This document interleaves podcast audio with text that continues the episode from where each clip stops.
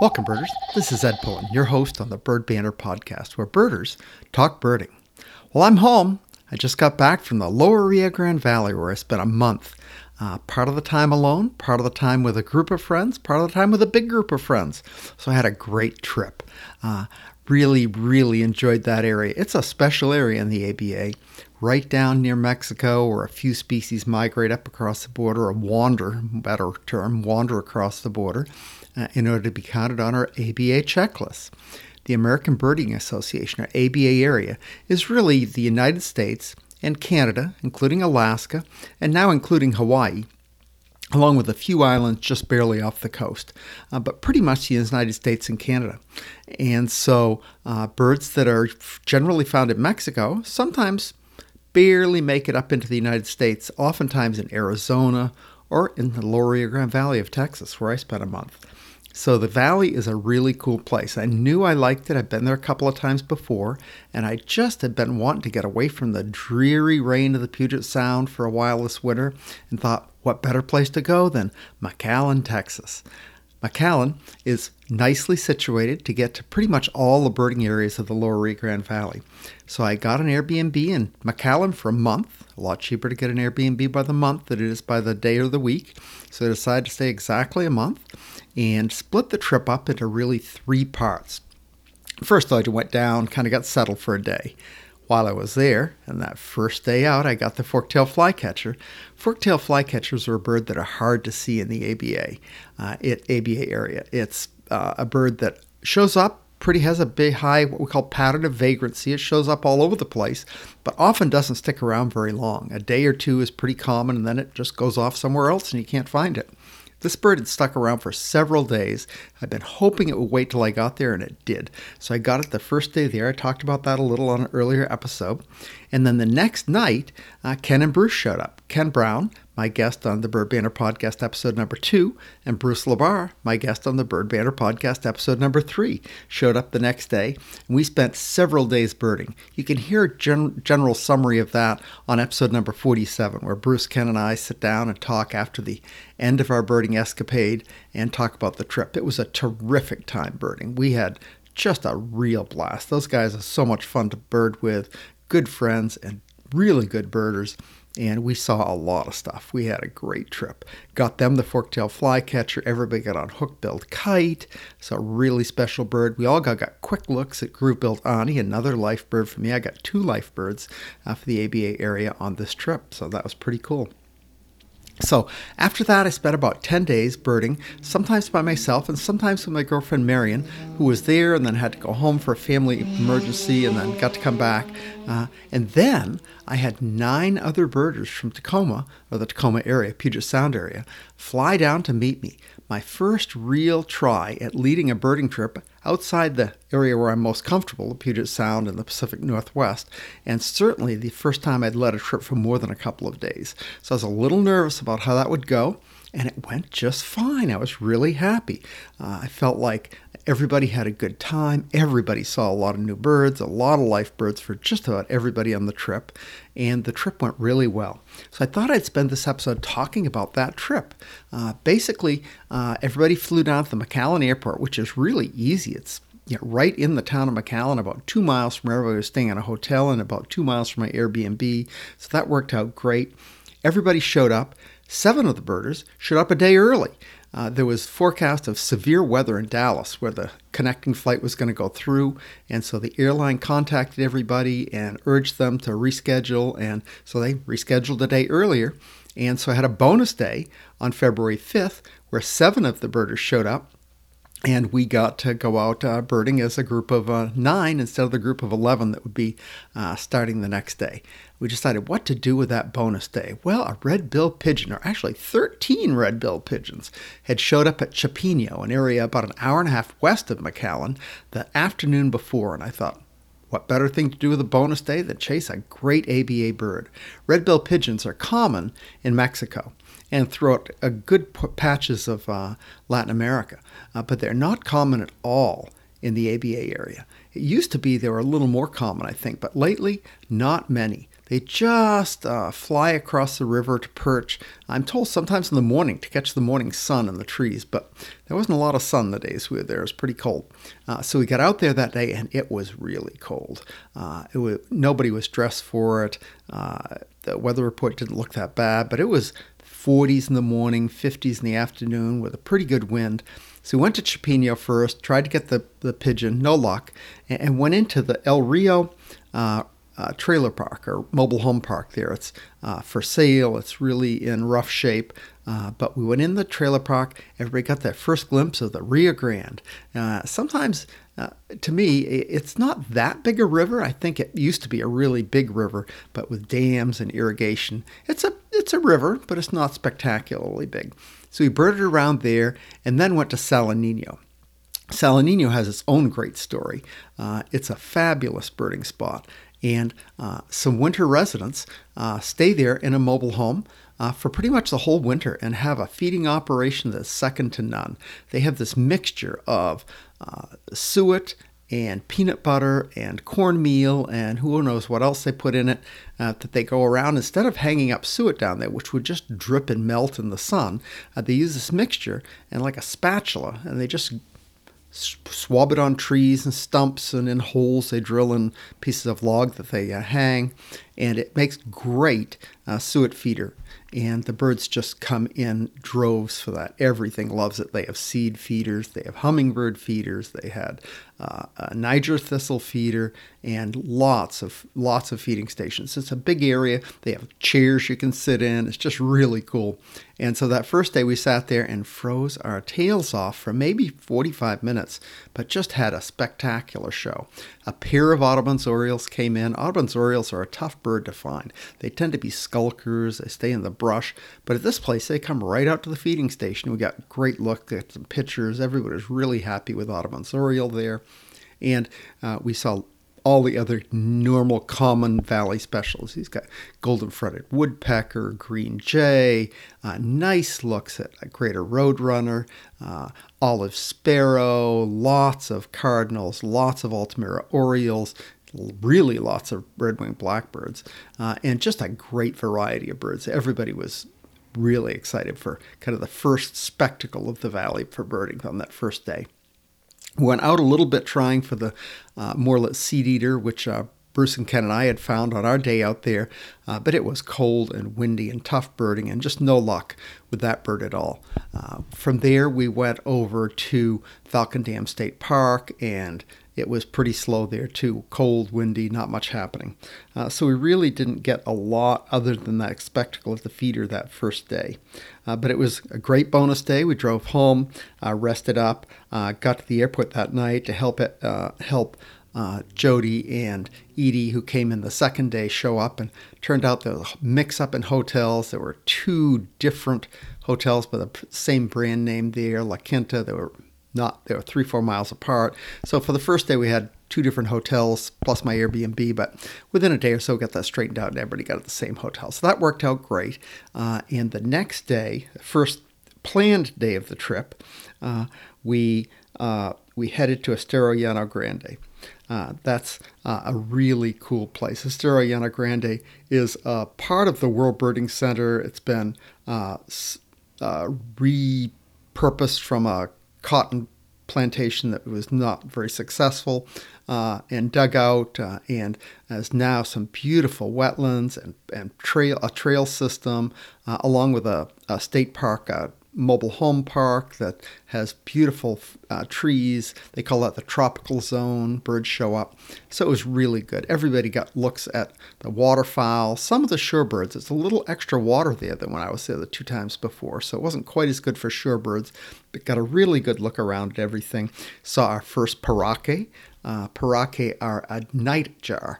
Uh, they're a bird that, a good sized bird, pauraque has a really long tail, that during the day roost on the ground really sort of in plain sight, uh, but it's not plain at all when they perfectly blend into surroundings. So, you know, everybody's pointing, it's right there, four feet away. Where? I don't see it. Oh, see, that's a tail? So everybody's seen the bird. We had good looks at that. Uh, saw alligators and lots of least grebes, uh, a good variety of birds. So we had a really fun time there. And then headed off to Mercedes. Mercedes is an area not too far from there where the forktail flycatcher had been showing up. Well, it turns out that the last day the forktail flycatcher was seen was the day before I got the group there. So I saw it, Ken and Bruce and I saw it. It was seen the day before we got we went for it. I decided not to bring uh, the the partial group the day before because I thought, oh, this can be a long wait and didn't want to do that two days in a row. Uh, so I went to Salineño the day before, and the next day it was gone. Nobody saw it after that. So we missed the forktail flycatcher, but we did see one of the spectacles of the lower Rio Grande Valley this year. Sugarcane is a fairly new crop, uh, or new crop again, I guess, in the Rio Grande Valley. I guess in the 1880s, 19, yeah, 18, a century or so ago, uh, sugarcane was a fairly, uh, fairly big crop in the lower Rio Grande Valley, uh, but for various reasons, it, it ceased to be a, a, profitable crop and stopped being grown. Uh, but it was reintroduced in the 1980s and now is a stable crop of that area. They have uh, local processing plants. And one thing they do with the sugarcane crops, and I thought that they burned it to crystallize the sugar in the stalk so it wouldn't run out when they cut it. But that's not the case. I looked it up today, and they burn the sugarcane fields to get most of the leaves off the canes uh, because that gums up the processors and makes it hard to process the sugarcane. So they burn the fields, uh, kind of a light burn. It seems like they burn the, just the leaves off the stalks, then they cut the tops of the stalks off, and then they harvest the sugarcane with machines. They bring them to processing plant and get sugar and molasses out of it. Uh, but when they burn the fields, as you can imagine, these are big fields that they burn. There's a lot of uh, lot of animals in those fields, and there's been you know uh, cruelty to animals. People complain about that, and and air pollution people complain about that, but that's still what they do. And one side benefit for birders of this is that a lot of uh, rodents primarily uh, are driven out of the fields or even killed in the fields when these fields are burned. Uh, and so you'll just see big flocks of vultures, black vultures and turkey vultures and crested caracaras circling over this, along with a big number of hawks, red-tailed hawks of all sorts of coloration versions, uh, white-tailed hawks, Harris's hawks, and just lots of raptors. Uh, so we got a nice spectacle, stopped at a sugarcane burning field and got a great look at all the raptors around. Everybody loved that. And then tried for the fork-tailed for maybe an hour or two. It just wasn't wasn't happening. So we uh, wrapped up the day there and uh, finished that day at the Red Crown Parrot Roost in West Laco. I'm not sure how you say that, Westlaco or Weslaco. Somebody can tell me if they know. But anyway, went to the Red Crown Parrot Roost, which is quite a spectacle. Uh, there's this one just neighborhood with some trees. Uh, the parrots come to roost in at night, and we got there just right. We got there about 5:30, 5:45, and the parrots had just started to come in. And I had been there one time before to scout that area, and about 300 birds came in. Well, this night maybe only 150 or 200, but still, that is a squawking spectacle. Uh, mostly red crowned parrots, although some yellow headed parrots, uh, some red lored parrots, and some, some other people there saw uh, lilac, uh, I think lilac crowned parrots. But anyway, uh, nice variety of big parrots going crazy. So everybody got pictures and good looks at those, and that was really fun. And we wrapped up day two. Day three, we went to one of my favorite places, the Rio Grande Valley, the Anzalduas County Park. I talked about a bit about that with Ken and Bruce when we were there because we had Sprague's pipit there. Well, that was one of the really fun parts of the trip for me. Uh, the way you find that that pipit there. First of all, Sprague's pipit is hard to find in the ABA area. Roosts in uh, uh, in dry uh, prairie uh, in the northern part of the U.S. U.S. where they in the, on the roosting fields first when they're on the nest they're just about impossible to find. So you see them two or three hundred feet up in the air doing their beautiful courtship song. But i mean seeing a bird straight over your head 200 feet up is a little tough. You know what it is from the song you can see it is really cool how it flutters and sings but still not that great a look. Uh, so uh, i had seen it do that and I'd seen it one time f- flushed on kind of a lousy view when I went to the Lower Rio Grande Valley Birding Festival uh, on a trip out to the King Ranch where I found the ferruginous pygmy owl. But uh, I hadn't really had great looks until Ken and Bruce and I found it in this field. So I knew where it was and I knew how to find it.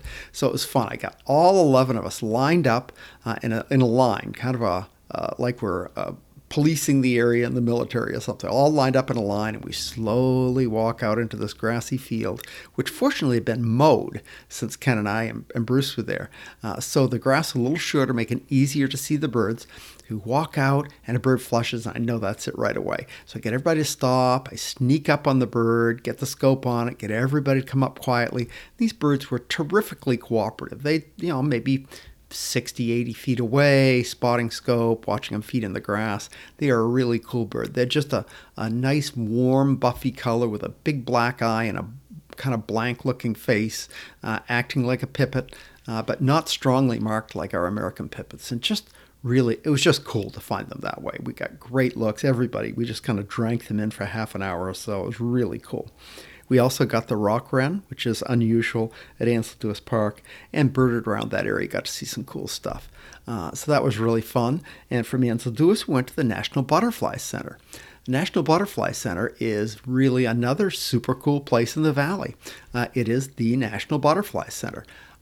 I have been told, and I'm not sure if this is true fact, that half of the species of butterflies that can be found in America, in the United States, in the lower 48 of the United States, can be found in the lower Rio Grande Valley. So there's a huge number and diversity of butterflies available there for people who really like to watch butterflies.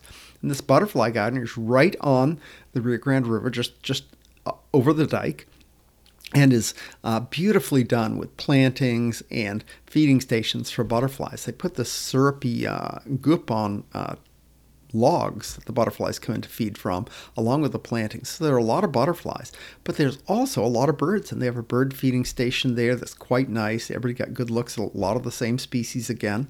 Uh, but we also got an eastern screech owl. That's a special bird to me primarily because Mary Gustafson showed it to me. Uh, I interviewed Mary. We talked with Mary for the last episode, episode 48 of the Bird Banter podcast. And uh, we sat at the National Butterfly Center and did our discussion. And afterwards, she showed me the, where the screech owl roost is right in the right in the rafters of the picnic table area. It's a picnic table covered with a kind of a woven uh, reed roof. And up in the rafters of that, hidden in the reeds, is a McCall's uh, subspecies of eastern screech owl. It was right there. We, we found it, and everybody got good looks at that while we had lunch. So that was pretty cool. And from there, we went uh, to uh, excuse me, from there we went to Bentsen Rio Grande State Park. Bentsen Rio is a really cool park. It used to be fabulous. You could drive around, it was much more accessible, but now with the border security issues, the wall goes through it. It's kind of much harder to bird, and uh, you have to walk around or take a tram. Well, the tram is fine, but it's a defined route, and you're on a tram, and uh, it's a little hard to bird from that. Uh, but, but a red breast, uh, red-throated Becard had been seen there the day before, uh, and so I we went out. I'm just hoping we can find this bird. That good descriptions between feeding station three and feeding station four, which is probably less than a mile from the entrance. I thought everybody could walk that far. So we got down there and birded our way in, saw a few of the usual things, and then kind of did a stakeout for this Becard. Uh, I, I set a few, we scattered people around to look, and we didn't have much luck. And maybe 20 or 30 minutes go by, and it's getting hot, and it's it's just dry country, not a lot of birds, kind of boring, really. Uh, and uh, the tram came by, and about six or seven of our group hop on the tram. They're going to go down and see the the uh, the rest of the park on the tram. Uh, so four or five of us stick back and, and we're looking around. I, I said, well, I stuck uh, I stuck Marion and Steve Lynch down at one end uh, by feeding station four, and I stuck up by feeding station three, and Mary was wandering in between. We thought, well, maybe we'll get it. We'll see. And uh, Steve Steve is a, a really fun guy to bird with, but he he likes to walk around, kind of standing still looking for a bird. Not his favorite thing to do, I don't think. Uh, so Steve decided he was going to walk down and see the river. So he gets up from the place I had him sitting and walks around the corner, and sure enough, bird flies right across the road in front of him. It's the Becard. So he he uh, gets on his telephone and calls Mary because he didn't have my number. He calls Mary, who runs up and gets me, and we run back down. Literally run. I'm running down the road, which helped one other bird to get on the on the on the card because he said, Old man running like that, gotta be a good bird. So he chases me and we get there. And sure enough, Steve had the Becard right right beside the road. Just a beautiful bird. This is a weird looking flycatcher. It's a a largish flycatcher with a head that's disproportionately big, and it's just chestnut. The female is just chestnut brown all over with a blackish cap on the head. Just a beautiful bird in perfect light, really close. We got great looks at it. A little hard to get pictures because part of the time obscured by some branches, but still got some pictures. And then of course it flew off into the into the woods after a little bit, but it's still cool. And of course, only four or five of us got it maybe 10, 15 minutes later, the tram comes back by and we tell everybody we got the bird.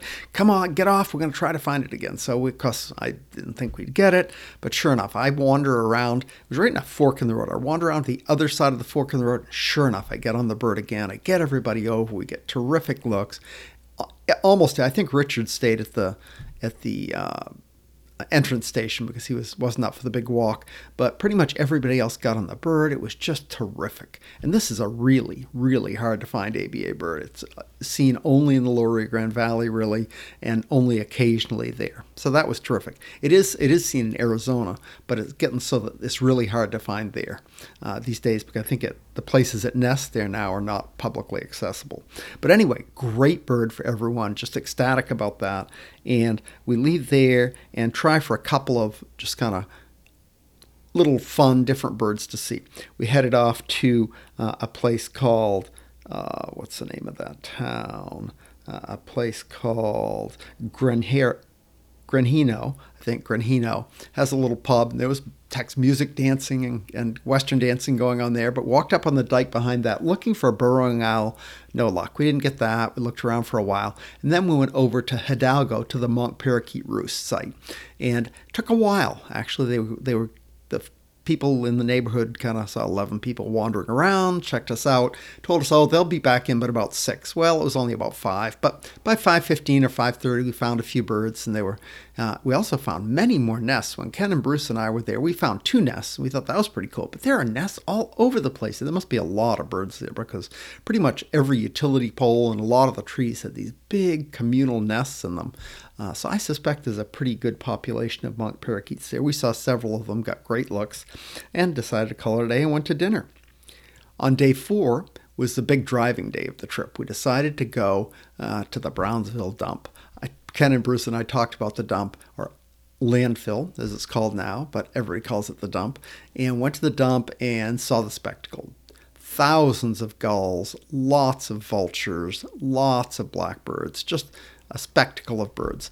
Uh, and I, I was hoping to get everybody onto a lesser blackback gull, and it, it, was not easy. After about a half an hour of looking, I finally got a blackback gull in the scope, and a bulldozer drove right in front of it before I could get anybody else on it. We never relocated it, uh, and I was not. Uh, not comfortable with the immature bird. Were two or three immature gulls I thought might have been lesser blackback, but boy, I, I didn't feel good uh, uh, calling that out to everybody. So uh, we did get good looks at a lot of birds there and saw the spectacle. From there, we went uh, to the University of Texas Rio Grande Valley branch in Brownsville, where a, a common blackhawk had been showing up. And we walked around there for a little bit, did not find the common blackhawk, but you know, when you bird around the, the valley, it's always great. We had roseate spoonbill fly by. We had white ibis there. Uh, we had just a lot of lot of nice birds to see.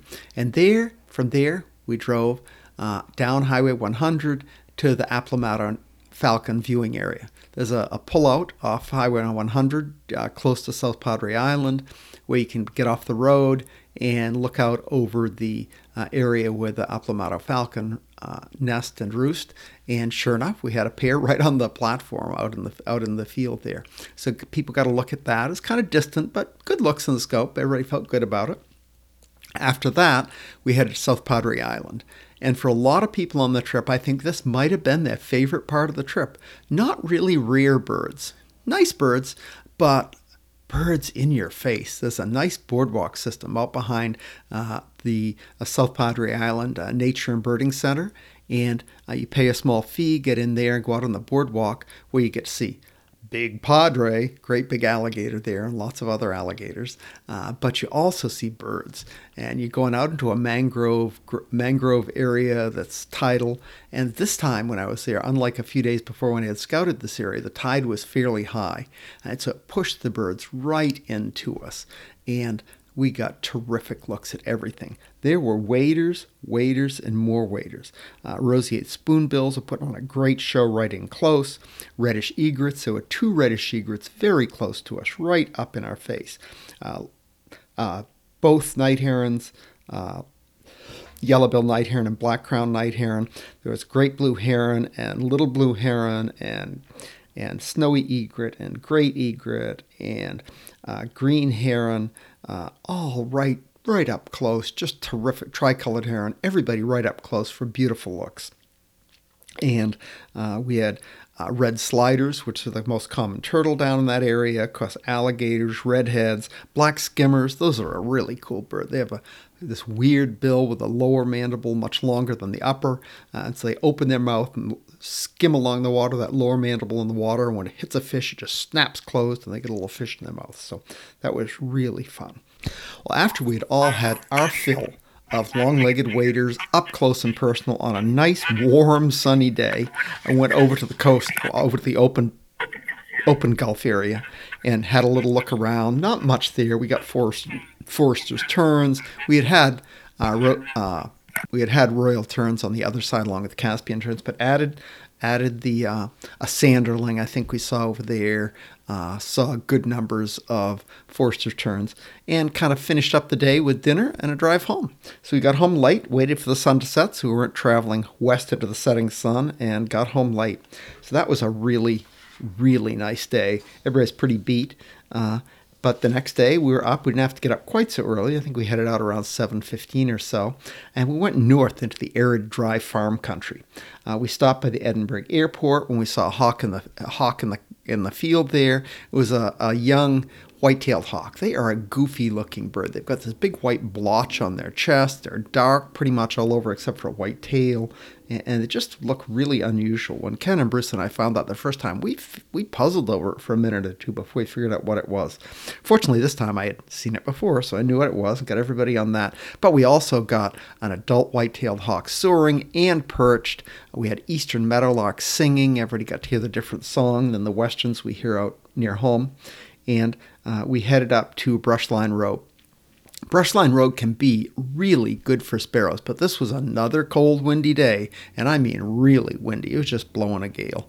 So we just struggled the whole time, really. Didn't find very much all that interesting. Probably the most interesting thing that happened on that trip was uh, we would uh, we would sometimes uh, leave somebody behind in the car, to, or we'd leapfrog. We'd walk ahead and have somebody go back and get the car and come up. But Marion decided she would just follow us in the car, and we flushed some sparrows out of a field. Apparently, I didn't even see them, but one landed literally right outside the car. So she got great photos of a lark sparrow that the rest of us got obscured peaks at far away in a tree, uh, sitting right beside the car where she was following us. So everybody kind of chuckled about that. It's the way it works sometimes. Uh, the person who's not with the group sees a bird that the, the group doesn't see as well or see at all. But that was fun.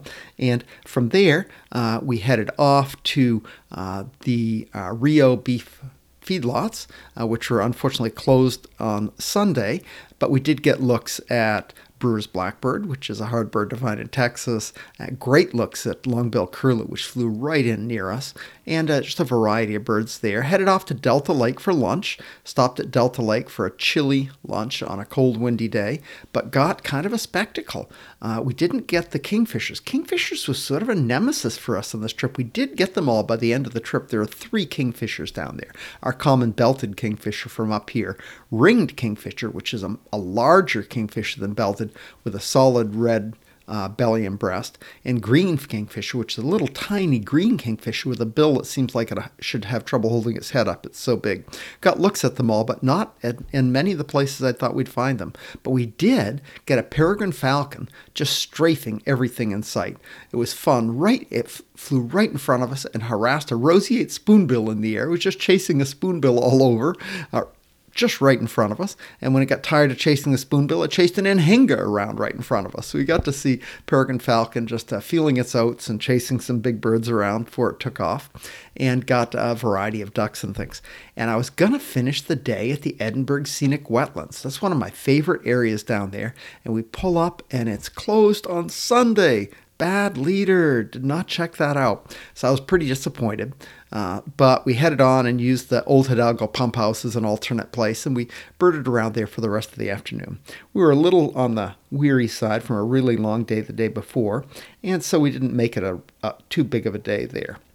Uh, day six, excuse me, day six, we headed to Santa Ana. Santa Ana is one of the really special places in the Lower Rio Grande Valley. It's a big, I think around 2,000 acres or so, and it's a big, uh, uh, forested and wetland area that's great for a lot of different birds. And we headed for the uh, hawk, t- hawk viewing tower. There's a tower out there where you can look for hook-billed kites. Uh, and uh, I thought we were there pretty early. We got to the tower about, about 7:45, and it had eight people already on top of the tower. The tower will hold 10 people. I knew we couldn't all go up at once, but I was hoping more than two of us could go up. But we got there and walk up to, to I took one of the one of the uh, participants up and we get up on top of the tower and we look around for just a few minutes and I find the kite. It's perched out uh, maybe two or three hundred yards away, kind of far, but easy enough to see. It's a female, it's perched, it's in plain sight. And I get it, get it in the scope, I get a look, I get the person on it, uh, and then I go, trying not to jiggle too much, quickly down the stairs, send two more people up. They get looks at it through a scope. They're coming down. Two more people are going up, and the bird drops out of sight. Uh, so four of us got looks at the kite, and it dropped out of sight. So uh, after 10 or 15 minutes, the rest of the people on the tower, they'd all had their look, and they decided to go. So I get everybody up on top of the tower who hasn't seen the kite, and we look, and we look, and we look. Uh, Steve had had enough looking. He decided he was going to go for a hike. He went off, and sure, maybe 10 minutes after he left, kite shows up about 75 yards from where it was before. I see it again, get everybody on it. We get good looks. Uh, so everybody but Wandering Steve got good looks at the kite, but uh, he got good looks at other stuff that day. So we had that. We went back, uh, birded around some of the wet areas there, uh, got our three kingfishers, but gee, not great looks. Uh, and uh, that was a little disappointing. It also didn't have uh, the show of waders there that we had had uh, at that area in previous trips with a lot of ibis, a lot of uh, white faced ibis and white ibis. We did get each of those on the trip, but not a whole lot. Uh, so uh, finished up there, went back for lunch at the feeders, and had a great show at the feeders. Everybody got good looks at clay-colored thrush uh, and uh, and uh, yeah, I actually got really good looks at uh, hooded oriole, which was uh, the young, uh, the subadult hooded oriole uh, that had been there for Bruce and I to find. Uh, was still around, and we got actually better looks at it. It was right down at the feeders, so got good looks at that, and had a really nice afternoon there. And, and from there, we went back to the Edinburg Scenic Wetlands, which we had missed when it was closed the day before, and finished the day up there. What a wonderful place that is. It is so easy to bird and beautifully laid out. And we finally got some warblers that weren't orange crown and yellow rumped warblers. We got yellow throated warbler, one of my favorite warblers. They're just gorgeous with a yellow throat and crisp black markings on a white bird, white belly and breast. Uh, got a Wilson's warbler common here, but not that common down there. Got a black and white warbler, an eastern species. Uh, so everybody felt good about that. We had more clay colored thrushes, quite a few, uh, and got just a nice look at a lot of birds we had seen before, but great looks at them. Uh, so had a great day there, and then uh, wrapped up that. Uh, and I think that night we decided to have dinner. I forget one of the nights we went to the green parakeet roost in McAllen and got great looks at the green parakeets along with gazillions of great-tailed grackles and other blackbirds. Uh, but got those uh, another time. So parrots we did well with. Got monk, green parakeet, and red crown parrot, along with a couple of unlistable other big parrots with the red crown. So that was really fun. The last day we decided to go back to Salineño, hoping for the seed eater, hoping above hope for something other really else really good, maybe red crown a red bill pigeon or something like that. But we tried Chapeño again for the pigeon, no luck there. Didn't go into the trailer park. Headed to Salineño. It wasn't as cold as it was the day before. It was still pretty darn cold. Uh, but uh, despite not being quite as cold, it wasn't as birdy at the feeders. It was good. We got the birds, but not big numbers. And we didn't get a uh, roadrunner there. We got that at Falcon Dam State Park later in the afternoon. Uh, we birded Salineño. And the great thing about Salineño this time is we did get the seed eater that probably the same male Morelet seed eater that Ken and Bruce and I had found a week or a couple of weeks earlier, still around, and we got on that and I think three of the group didn't get looks at it. One or two weren't right with us when we found it, and one just couldn't see it. Uh, but uh, most of us got good looks at that. It was a male, was spotted right down low, and then popped up for a few seconds, and then and then flew far away. Uh, but anyway, uh, got great looks at it. Had really good good luck with that. Uh, from there, we went to Falcon Dam State Park, where it was just wind was picking up, it was getting cold, and it was pretty much birdless. Uh, we did stop at the feeding station and picked up two new species for the trip white crowned sparrow and Lincoln sparrow. Surprisingly, Lincoln sparrow. When Bruce and Ken and I were there, we just had Lincoln sparrow all over the place. Seemed like everywhere we looked, if it was a sparrow, it was a Lincoln sparrow. Two or three weeks later, I was seeing hardly any Lincoln sparrow. I'm not sure if they'd moved out by then or just, you know, chance. But anyway, we did get a Lincoln sparrow there, got a white crowned sparrow, uh, and got a nice look at a roadrunner. Uh, but otherwise, not much happening there. It was cold, and so we decided to uh, wrap up the day back in McAllen. So we drove through the cold, got back to McAllen, where it was supposed to be warmer, but wasn't much warmer, and went to Quinta Mazatlan. Quinta Mazatlan is a little in town gem. It's right near the airport. It's a fairly small area, but a beautiful old estate uh, that's been made into a World Birding Center site and is really a nice place to bird. Uh, we had terrific luck. Uh, uh with just walking around, seeing the bronze sculptures and just the area, got clay colored thrush again, got a group photo couldn't couldn't finish a trip without a group photo. So got the group photo, and you can check that out on the ABC Birding site. Uh, I wrote up the trip report there too. Uh, so abcbirding.com, you can see a written version of a lot of what I talked about here today. Uh, so uh, we wrapped up the trip and got everybody home and got a night's sleep and off to. Most people left on a 6 a.m. flight the next morning. So I had one more day to bird. Really, just took it easy, cruised around, and uh, wrapped up the trip. But for me, there were it was a really special trip. I got nine days of birding with really good birding buddies. I got some time to explore the area more on my own uh, and just revisit some places and see some places that maybe weren't uh, highlights enough to go with a group, but I got to check them out. Uh, but I led a birding trip, uh, a real birding trip out of state to a different area that wasn't my home turf, and it went okay. You know, I am not the, the world's best birder by a long shot, but the trip went pretty well. I learned a lot. Uh, I learned that I could do it.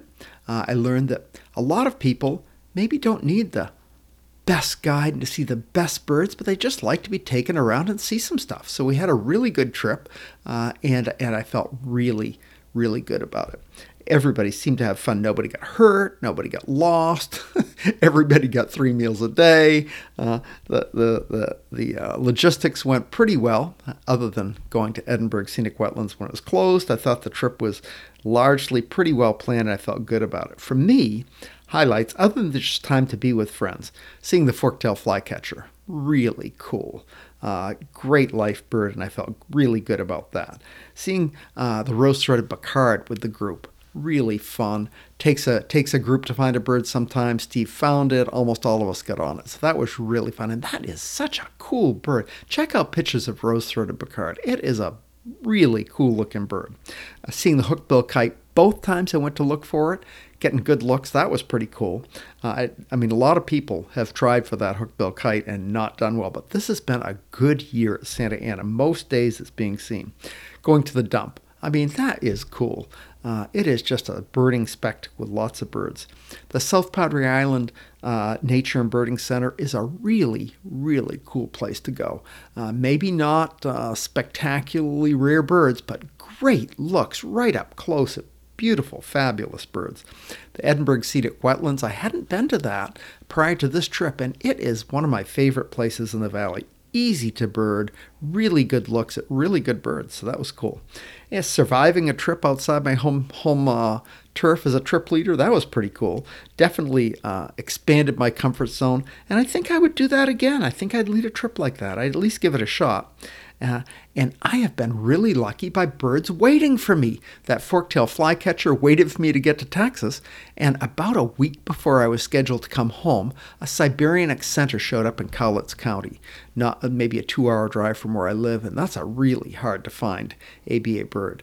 Uh, and I thought, oh, no chance that bird's sticking around for a week. Every day I'd look, and every day it'd still be there. And I got home on a Thursday at the 13th of February, and Valentine's is the 14th of Fe- Valentine's Day, the 14th of February. I've been birding for 30 days in a row, and I got home. And the weather looks bad on the 15th and 16th. It looks like it's going to rain and be miserable, but the 14th looked nice.